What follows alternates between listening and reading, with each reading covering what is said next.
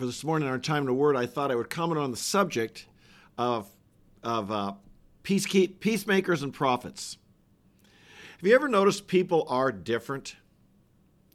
There's different types of personalities, different types of gifts, different types of motivations that human beings have. Well, it's true of leaders too. It's true of leaders in the church. There are some people who are, some pastors, some leaders who are real peacemakers, some who are more, shall we say, prophetic. And I use the word prophet here uh, in terms of uh, a truth speaker, someone who is challenging, challenges the status quo, speaks truth, uh, often has a message that is convicting, very challenging. Uh, the peacemakers are comforters. The peacemakers are people who, who bring unity, who bring uh, comfort in, in times of need. They are protectors.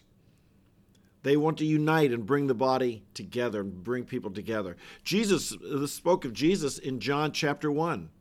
It says of him that in Jesus, the law came through Moses, but grace and truth were realized through Jesus Christ. Notice it's not just grace and it's not just truth. And sometimes these two seem to be in conflict, don't they? Well, you know, Jesus definitely, the, the Bible definitely calls us and honors those who are peacemakers.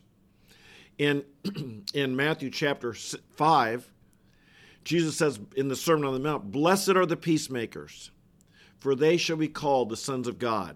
Blessed are those who seek to bring people together, those who seek to um, overcome differences, those who seek to help reconcile and, and bring unity and bring uh, closeness and love within a group. In James chapter 4, we read, verse 18, we read that the seed which is sown, the seed of righteousness, excuse me, the seed whose fruit is righteousness, is sown in peace by those who make peace. In Ephesians chapter 6, we, we are part of our spiritual armor is that our feet are to be shod with the preparation of the gospel of peace. And so God wants peace, and we all want peace. I, you know, I, I um, sometimes joke about myself. I try not to be controversial. I just can't help it sometimes. I want peace too. Who doesn't want everybody to like one another? Who doesn't want everybody to get along? Of course, we all do. But God also gives us people who are prophetic in nature. A prophet is one who, um, is, as I said earlier, he's a truth speaker. And sometimes the truth is difficult. In, in Jude, verse 3, chapter 1, verse 3, we, Jude urges us, he said, I was going to write about our common faith, but instead I felt led to write urging that you contend earnestly for the faith. You contend for the faith. And he goes on to talk about how people have crept into the church who are bringing a false doctrine and false ideas, and they must be challenged, they must be confronted, they must be exposed, and that we must contend for the faith. Um, in in second Second Timothy chapter four, he says that the time will come when people want to have their ears tickled. They will accumulate for themselves teachers in accordance with their own desires. They will they will wander away from the truth. And what's the answer? Preach the word. 2 Timothy 4, verse 2. Preach the word. And then maybe one of the strongest exhortations in the entire New Testament. I urge you, said in light of the, uh, I urge you, well, let me just read it. 2 Timothy chapter 4 and verse 1. I solemnly charge you in the presence of God and of Christ Jesus, who is to judge the living and the dead, and by his appearing and his kingdom. This is one of the strongest introductions to any comment in the entire New Testament. I mean, the Great Commission, Jesus said, All authority is mine. That's a powerful lead in. Anytime Jesus says, Truly, truly, I say to you, that's a powerful lead in. But here, a solemn charge, a solemn charge in the presence of God and of Christ Jesus, who's to judge the living and the dead by his appearing in his kingdom. What is the charge? Preach the word. Be ready in season and out of season. Reprove, rebuke, exhort with great patience and instruction, for the time will come when they will no longer endure sound doctrine. Again, reprove, re- rebuke, exhort. These are these are prophetic things to do. These are these are preaching things to do that to be honest are difficult for those whose bent and gifting and calling and personality is is more that of a peacemaker. Of course, when we think of people who were the prophetic and who challenged Jesus himself, I mean, Jesus was a peacemaker. He came to bring peace with God. He came to reconcile us, but in no way did he ignore the truth, gloss over the truth, sugarcoat the truth, minimize the truth. Rather, my goodness, Jesus, the whole Gospels, all of the Gospels are, are filled with his uh, con- confronting the Pharisees, confronting false religion, confront, confronting the Sadducees, confronting the legalist and so we see that, that this, this grace and truth were found in Jesus. And we're called to be people who are peacemakers, but prophetic.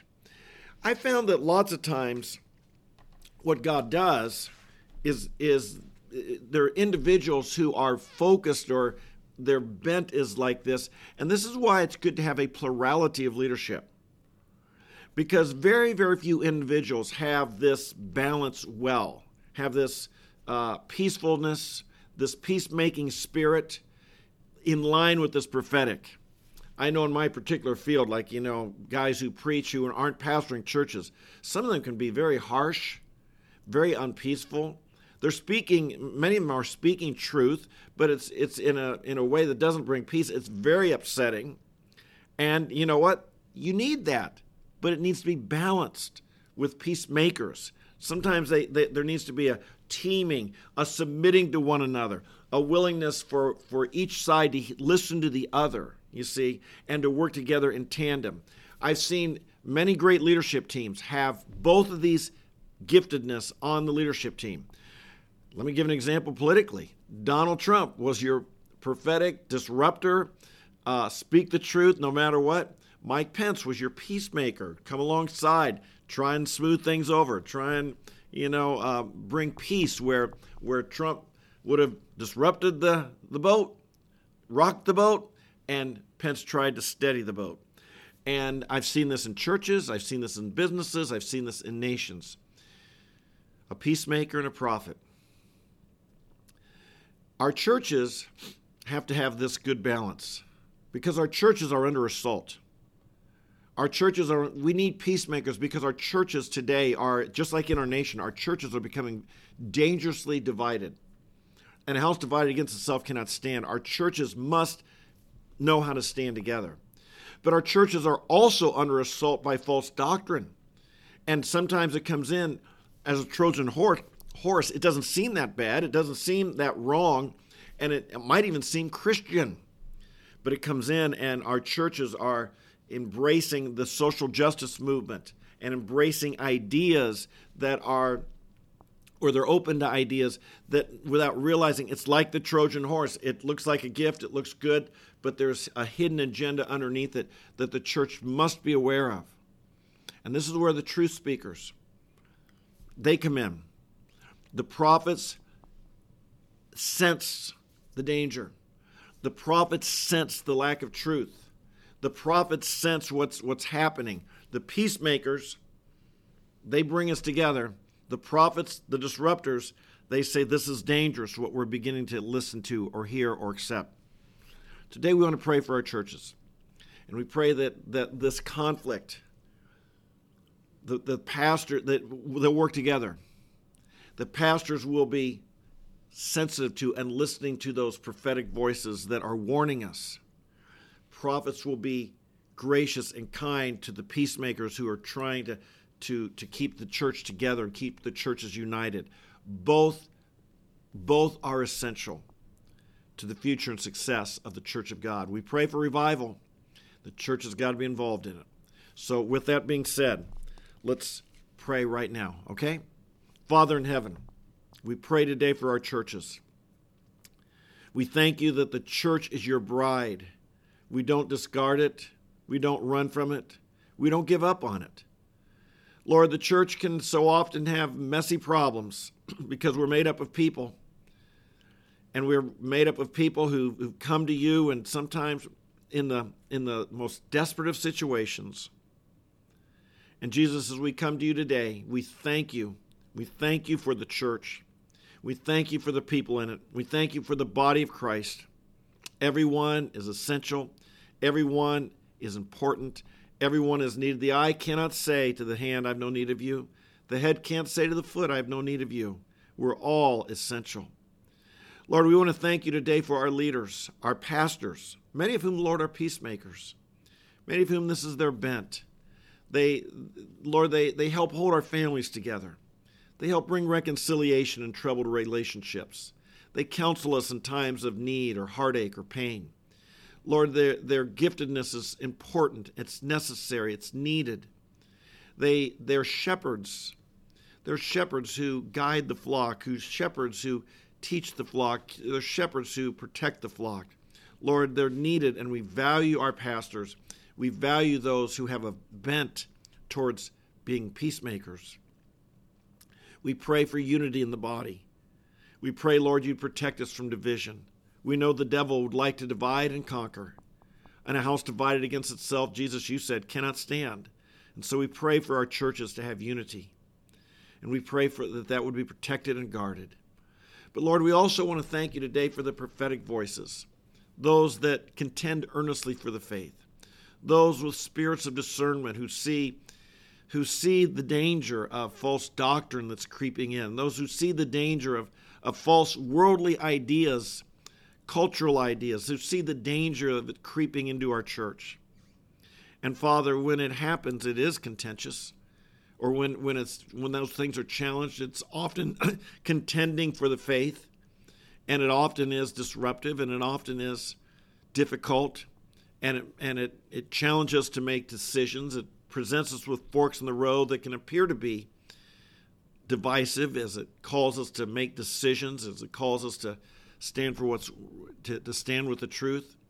We pray, Father, that those prophetic voices would be honored. You said that, and you Paul wrote in 1 Thessalonians, "Do not despise prophetic utterances." It's so easy to do so, Lord. It's so easy to resent them. It's so easy to to not want the, the disruption that they bring. It's so easy to just want to go on as we are in peace. Father, we believe the church is in danger. We believe, Lord, there are there are forces in our culture today, forces in our government, forces in our in in in the, the major the cultural power centers our entertainment, our business world, our government, the corporations, the government, Lord, the law, all these places the education system. There are real dangers. There's real danger. And Lord, it's often the prophets who sense it, who see it, who speak against it. And they challenge us. And they and they're, they're preaching, reproving, rebuking, exhorting in season and out of season when it's convenient and when it's not. When it's welcome and when it's not welcome.